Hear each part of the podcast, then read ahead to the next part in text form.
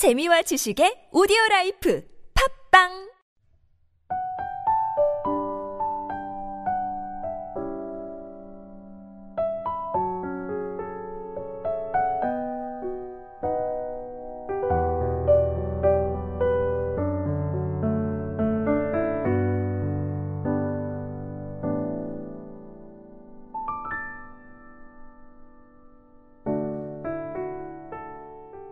할렐루야 메시지 성경 통독 시간에 함께하는 지구촌 사랑교회 성도 여러분을 주님의 이름으로 환영하고 축복합니다. 오늘 여러분과 함께 읽을 말씀은 창세기 28장에서 30장 말씀입니다. 이삭은 야곱을 불러 축복한 다음 이렇게 당부했다. 가난 여인을 아내로 맞이해서는 안 된다.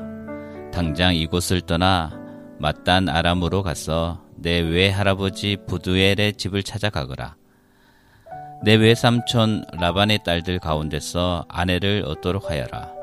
그러면 강하신 하나님께서 내게 복을 주시고 수많은 자손을 주셔서 여러 민족을 이루게 하실 것이다. 아브라함의 복을 너와 내 자손에게도 주셔서 내가 살고 있는 이 땅, 하나님께서 아브라함에게 주신 이 땅을 내가 차지하게 하실 것이다. 이삭은 야곱을 떠나 보냈다. 야곱은 바단 아람으로 가서 아람 사람 부드엘의 아들인 라반을 찾아갔다. 라반은 야곱과 에서의 어머니인 리브가의 오라버니였다. 에서는 이삭이 야곱을 축복하고 바단 아람으로 보내서 거기서 아내를 얻으라고 한 것과 그를 축복하면서 가나안 여인과 결혼하지 말라고 당부한 것, 그리고 야곱이 부모의 말에 순종하여 바단 아람으로 떠난 것을 알게 되었다. 아버지 이삭이 가난 여인을 얼마나 싫어하는지 알게 된 에서는 이스마엘에게 가서 아브라함의 아들 이스마엘의 딸이요 느바요스의 누이인 마할랏과 결혼했다. 마할랏 외에도 그는 이미 여러 아내를 두고 있었다. 야곱은 부엘세바를 떠나 하란을 향해 갔다. 한 곳에 이르러 해가 지자 그는 그곳에서 하룻밤을 묵기로 했다. 그는 거기에 있는 돌 하나를 가져다가 머리에 베고 누워 잠이 들었다. 그리고 꿈을 꾸었다. 꿈에 보니 땅에 계단이 세워져 있고 그 끝이 하늘에까지 닿아서 하나님의 천사들이 그 계단을 오르내리고 있었다. 그때 하나님께서 야곱 바로 앞에서 말씀하셨다. 나는 하나님, 내 조상 아브라함의 하나님, 이삭의 하나님이다. 내가 지금 자고 있는 이 땅을 내가 너와 내 후손에게 주겠다. 내 후손이 땅의 먼지처럼 많아질 것이며 서쪽에서부터 동쪽에 이르기까지 그리고 북쪽에서부터 남쪽에 이르기까지 퍼져나갈 것이다. 땅의 모든 민족이 너와 내 후손으로 인하여 복을 받게 될 것이다. 참으로 내가 너와 함께 있어 내가 어디로 가든지 너를 지키며 너를 다시 이 땅으로 데려오겠다. 내가 내게 약속한 것을 다 이루기까지 내가 너를 떠나지 않겠다.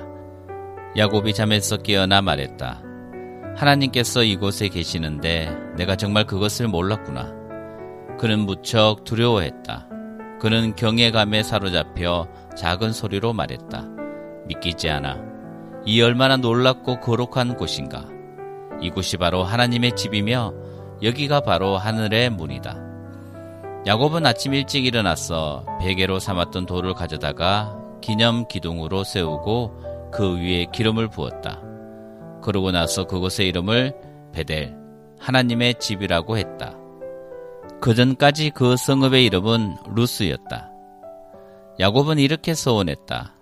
이제 시작하는 이 여정에서 만일 하나님이 저와 함께 계셔서 저를 지키고 보호하시며 먹을 것과 입을 것을 마련해 주시고 저로 무사히 제 아버지 집에 돌아가게 해주시면 하나님께서는 제 하나님이 되실 것입니다.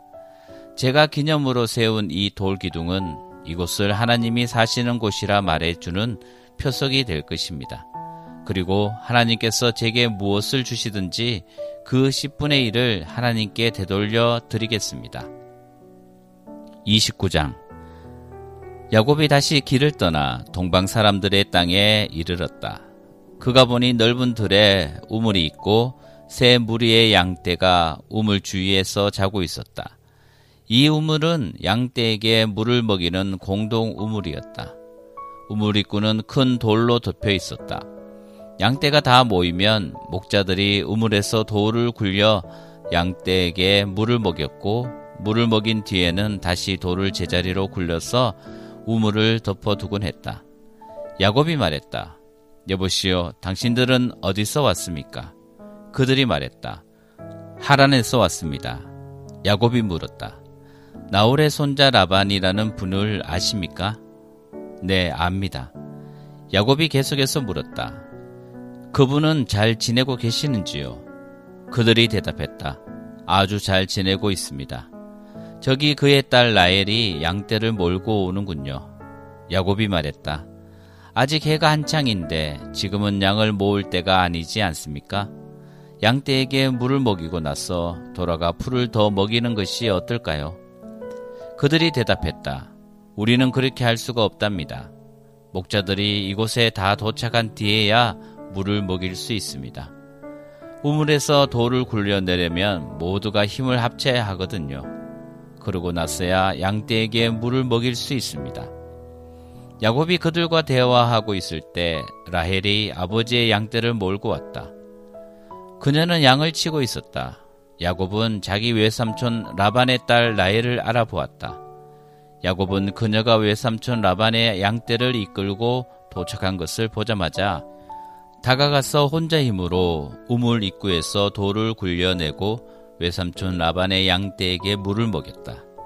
그러고 나서 야곱은 라헬에게 입 맞추고 울음을 터뜨렸다.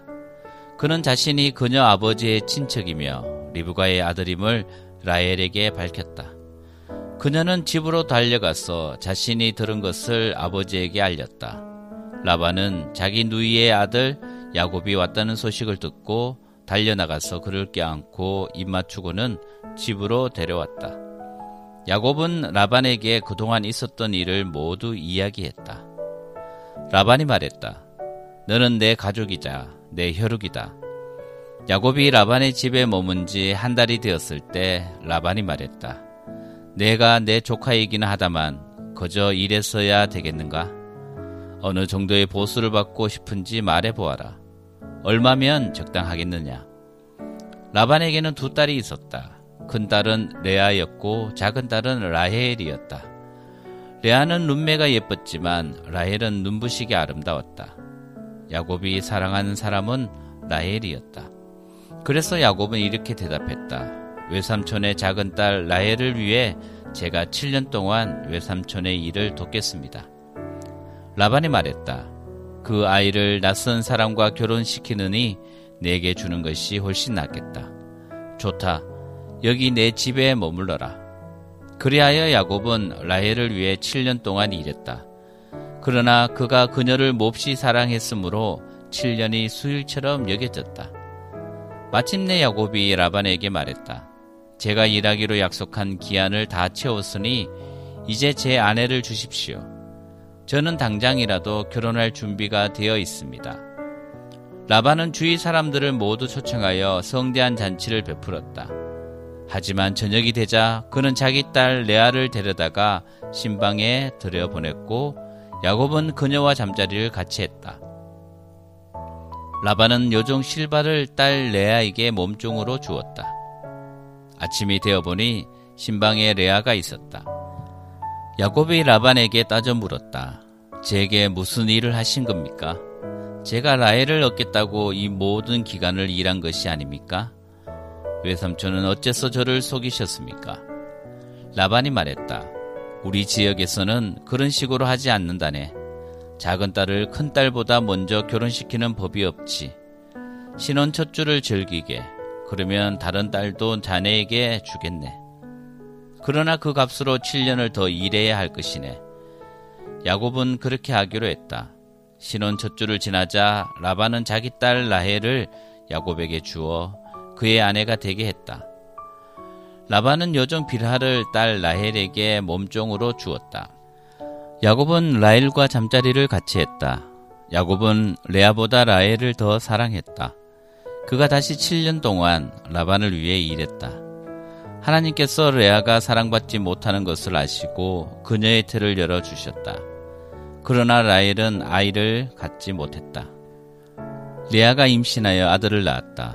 그녀는 아이의 이름을 르벤, 보라 산의 아이다라고 하고 이것은 하나님께서 나의 불행을 보셨다는 증거다. 이제 내 남편이 나를 사랑해 줄 것이라는 증거나 다름없어 하고 말했다. 레아가 또 임신하여 아들을 낳았다. 그녀는 하나님께서 내가 사랑받지 못한다는 것을 들으시고 내게 이 아들도 주셨다 말하고 아이의 이름을 시몬 하나님께서 들으셨다라고 했다.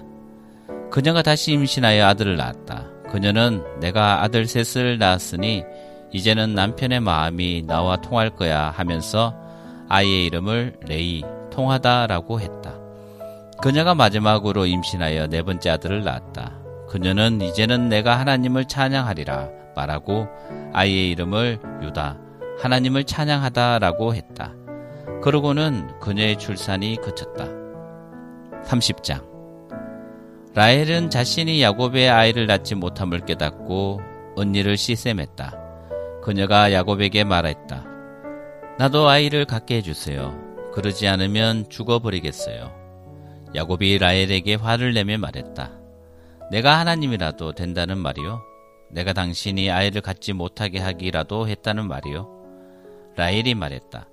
내 몸종 비라가 있으니 그녀와 잠자리를 같이 하세요. 그녀가 나를 대신해 아이를 낳으면 내가 그녀를 통해 아이를 얻어 집안을 이어 나갈 수 있을 거예요. 그녀는 자신의 몸종 비라엘을 야곱에게 아내로 주었다. 야곱은 비라와 잠자리를 같이 했다. 비라가 임신하여 야곱의 아들을 낳았다. 라헬이 말했다. 하나님께서 내 편에서 나를 변호해 주셨다. 하나님께서 내 말을 들으시고 내게 아들을 주셨어. 그녀는 아이의 이름을 단 변호라고 했다. 라헬의 몸종 비라가 또 임신하여 야곱에게서 두 번째 아들을 낳자 라헬이 말했다. 내가 온 힘을 다해 언니와 싸워서 이겼다. 그러고는 아이의 이름을 납달리 싸움이라고 했다. 레아는 자신이 더 이상 아이를 낳을 수 없다는 것을 알고 자신의 몸종 실바를 야곱에게 아내로 주었다. 실바가 야곱의 아들을 낳자 레아가 참 다행이구나 하고 말하면서 아이의 이름을 갓 행운이라고 했다. 레아의 몸종 실바가 야곱에게서 두 번째 아들을 낳자 레아가 참 행복한 날이다. 여자들이 나의 행복을 보고 축하해 줄 거야 하고 말했다. 그러고는 아이의 이름을 아셀, 행복하다라고 했다. 밀수하게 있던 어느 날 루벤이 들에서 합 한 채를 발견하고는 그것을 집으로 가져와 자기 어머니 레아에게 주었다. 라헬이 레아에게 물었다. 언니의 아들이 가져온 합 한 채를 좀 얻을 수 있을까요? 레아가 대답했다. 내게서 남편을 빼앗아 간 것으로는 부족하더냐? 그래서 이제는 내 아들이 가져온 합한 채를까지 원하는 거냐? 라헬이 말했다. 좋아요. 언니의 아들이 가져온 사랑의 열매를 얻는 대신에 야곱과 언니가 잠자리를 같이 하게 해주지요. 그날 저녁에 야곱이 들에서 돌아오자 레아가 그를 맞이하며 말했다. 오늘 밤에는 나와 잠자리를 같이 해요. 내 아들이 구해온 합한 채를 주고 당신과 하룻밤을 보내기로 했어요. 그래서 야곱은 그날 밤 레아와 잠자리를 같이 했다. 하나님께서 레아의 말에 귀 기울여 주셔서 레아가 임신하여 야곱에게서 다섯 번째 아들을 낳았다. 그녀가 말했다. 내 몸종을 남편에게 주었더니 하나님께서 내게 갚아 주셨다. 그녀는 아이의 이름을 이사갈 교환했다라고 했다. 레아가 또 임신하여 야곱에게서 여섯 번째 아들을 낳고 하나님께서 내게 큰 선물을 주셨다. 내가 아들 여섯을 낳았으니 이제는 남편이 나를 존중해 줄 거야 하고 말했다. 그녀는 아이의 이름을 스불론이라고 했다. 그녀는 마지막으로 딸을 낳고 아이의 이름을 디나라고 했다. 그때에 하나님께서 라헬을 기억하셨다. 하나님께서 그녀의 말에 귀를 기울이시고 그녀의 태를 열어 주셨다. 그녀가 임신하여 아들을 낳고는 하나님께서 나의 수치를 없애 주셨다 하고 말했다. 그녀는 하나님께서 내게 아들을 하나 더 주시면 좋을련만 하고 기도하며 아이의 이름을 요셉이라고 했다. 라헬이 요셉을 낳은 뒤에 야곱이 라반에게 말했다. 제가 고향으로 돌아가게 해주십시오.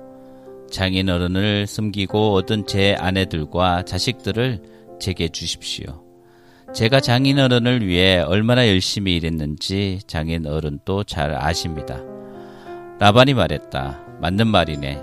내가 점을 쳐보니 하나님께서 자네 때문에 내게 복을 주셨다는 것을 알겠더군. 그러고는 이렇게 말을 이었다. 내가 얼마를 주면 좋을지 정해보게. 내가 자네에게 주겠네. 야곱이 대답했다. 제가 한 일이 장인어른께 얼마나 가치가 있는지 제가 장인어른의 가축을 돌보는 동안 가축이 얼마나 불어났는지 장인어른도 잘 아십니다. 제가 여기 왔을 때만 해도 장인어른의 재산이 보잘것 없었으나 이제는 크게 불어났습니다. 제가 한 모든 일이 장인어른께는 복이 되었습니다. 이제는 제가 제 가족을 위해 무언가를 해야 하지 않겠습니까? 그래, 내가 자네에게 무엇을 해주면 되겠나? 야곱이 말했다. 아무것도 해주지 않으셔도 됩니다. 다만 이렇게 하면 어떻겠습니까? 제가 목장으로 돌아가서 장인 어른의 가축대를 돌보겠습니다.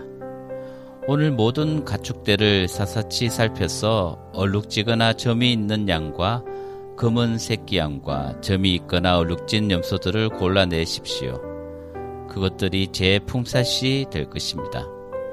그리하면 장인어른께서 제 품삯을 조사하실 때 저의 정직함을 확인하실 수 있을 것입니다.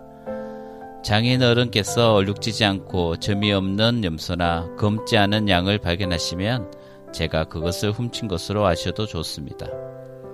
라반이 말했다. 좋네. 그렇게 하지. 그러나 라반은 그날로 얼룩지고 점이 있는 숫 염소와 얼룩지고 점이 있는 암 염소와 검은 양과 흰색 기미가 도는 가축까지 모두 가려내어 자기 아들들 손에 맡겨 돌보게 했다.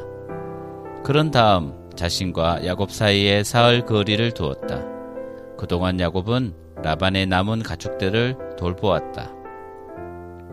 야곱은 미루나무, 감 복숭아 나무, 버즘나무의 싱싱한 가지들을 꺾어다가 껍질을 벗겨 흰 줄무늬가 드러나게 했다. 그는 껍질을 벗긴 가지들을 가축대가 물을 먹으러 오는 여물통 앞에 세워두었다. 짝짓기 때가 된 가축들이 물을 마시러 와서 물줄기가 있는 나무 가지들 앞에서 짝짓기를 했다. 그렇게 짝짓기를 한 것들은 줄무늬가 있거나 점이 있거나 얼룩진 새끼들을 낳았다. 야곱은 암양들을 라반의 양떼 가운데서 금은 빛이 도는 양들 앞에 두었다.